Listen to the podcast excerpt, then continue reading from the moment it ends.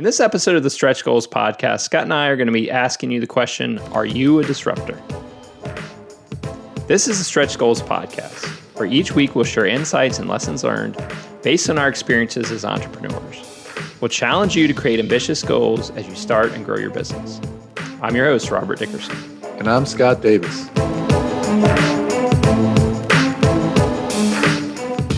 So, Scott, are you a disruptor?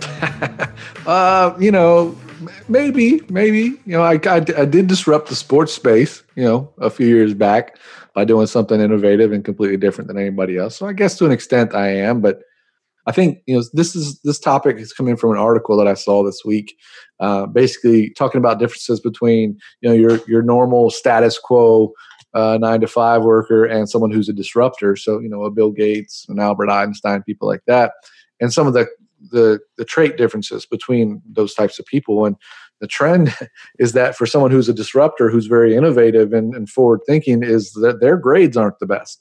They possibly didn't even finish high school or college. Like there's there's large differences between someone who you know sort of toes the line and gets great grades and you know ends up in a top tier job versus somebody who's a, a disruptor is what they're calling it or an innovator someone who's forward thinking and creates these large companies that came out of nowhere, like an Uber or an Airbnb, you know, these unicorns uh, that are staples in our society today. So it's an interesting concept. And uh, I don't know, what, what are your thoughts?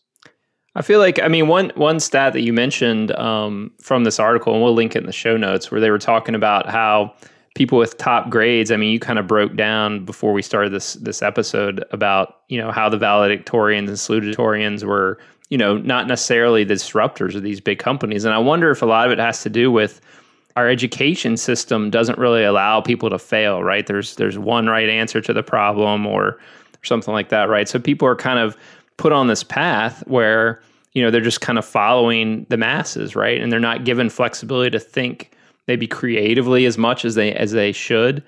Whereas people maybe with without good grades, maybe they're they're not challenged enough, or they're or they're bored. I hear that a lot from mm-hmm. people that you know kind of drop out of out of college as they get bored. Yeah, that that absolutely. I mean, I, am one of those people. You know, uh, I never finished my degree in the early phases. I went back and did it later, just as something that I wanted to do. So I kind of got bored and the corporate world was more interesting to me. I was doing challenges and, and things that were, you know, making me love what I did. So I went back and finished my degree later. But Steve Jobs, you know, he took classes, uh, courses that were interesting to him after he dropped out. He took things like typefaces and, and studying typography and things like that so that he could create these fonts that then became such a staple of Apple. So, like, that's a great example. Like, he was like, nah, this isn't for me, but there are things I want to learn. So, I'm going to go take those classes.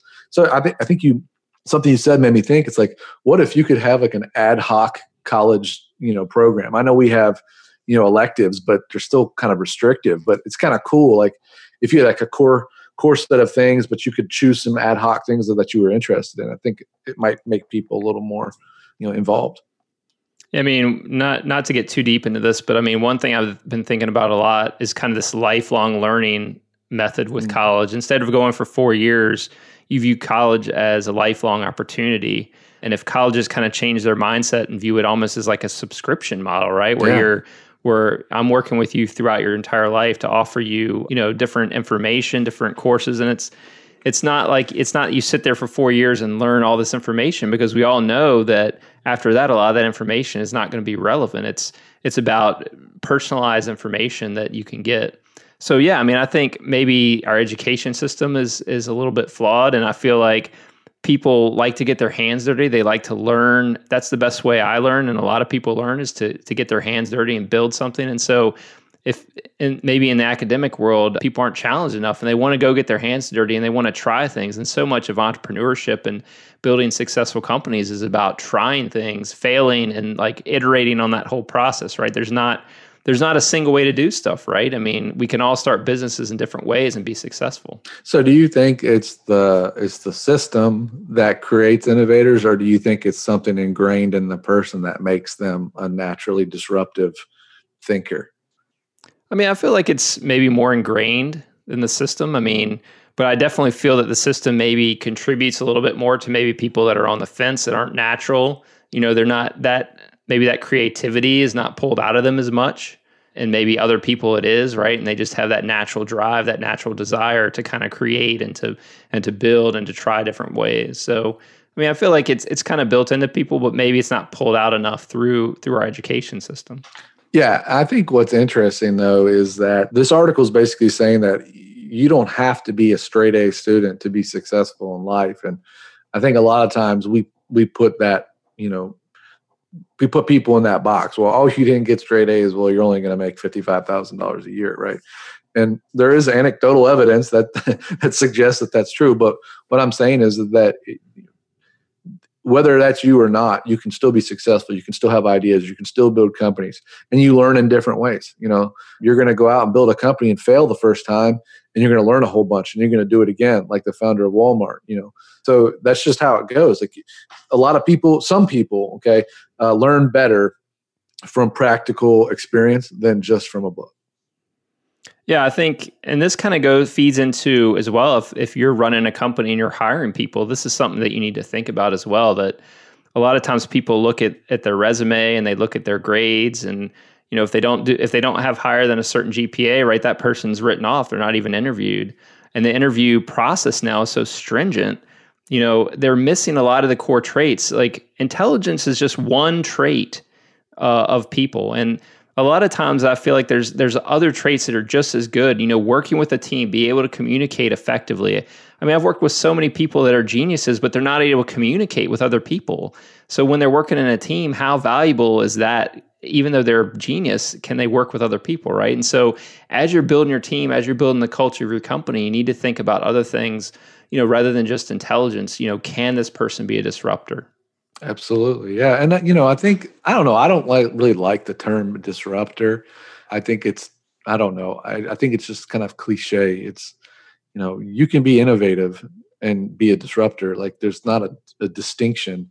But yeah, I, I agree. I think, um, I think ha- encouraging people to be their own person is, is really you know what what it boils down to but it, it, was an interesting article and like i said we'll you know like rob said we'll link it up on the website and the youtube video and on the podcast itself but it's just interesting to think about what what classifications people can come from and and what makes them do these things. You know i think it was thomas edison albert einstein steve jobs and steven spielberg were all of the you know, sort of key uh, people they mentioned in there as examples of people who weren't valedictorians, who weren't salutatorians with you know perfect GPAs and, and things like that. So it's um, you can be disruptive, you can be innovative, you can be successful, and you don't have to be any of those uh, those things.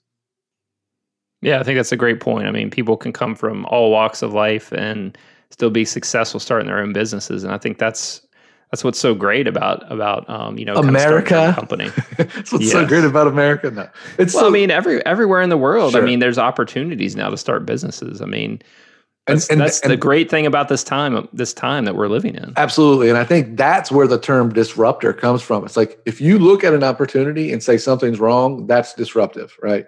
That's innovative. That's you know creative. It's it's identifying an opportunity and doing something about it. And that's really what that disruptor tag means. But yeah I, I, think you're right. Anywhere in the world you can do this. It doesn't have to be just america.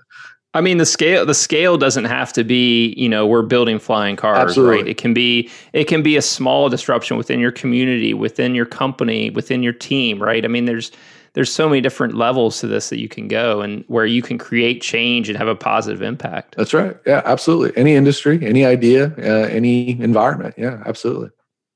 Cool. So go out there and disrupt. We're, you know, excited to hear about it and definitely let us know, you know, tweet at us and let us know, you know, what you're working on. Yep. And don't forget to uh, like and comment on uh, SoundCloud, iTunes, YouTube, social media. Come find us. Let us know how we're doing and let us know what you want to talk about next. Thanks for listening to this episode of the Stretch Goals podcast. You can access the show notes for this episode and listen to other episodes by heading over to stretchgoals.fm.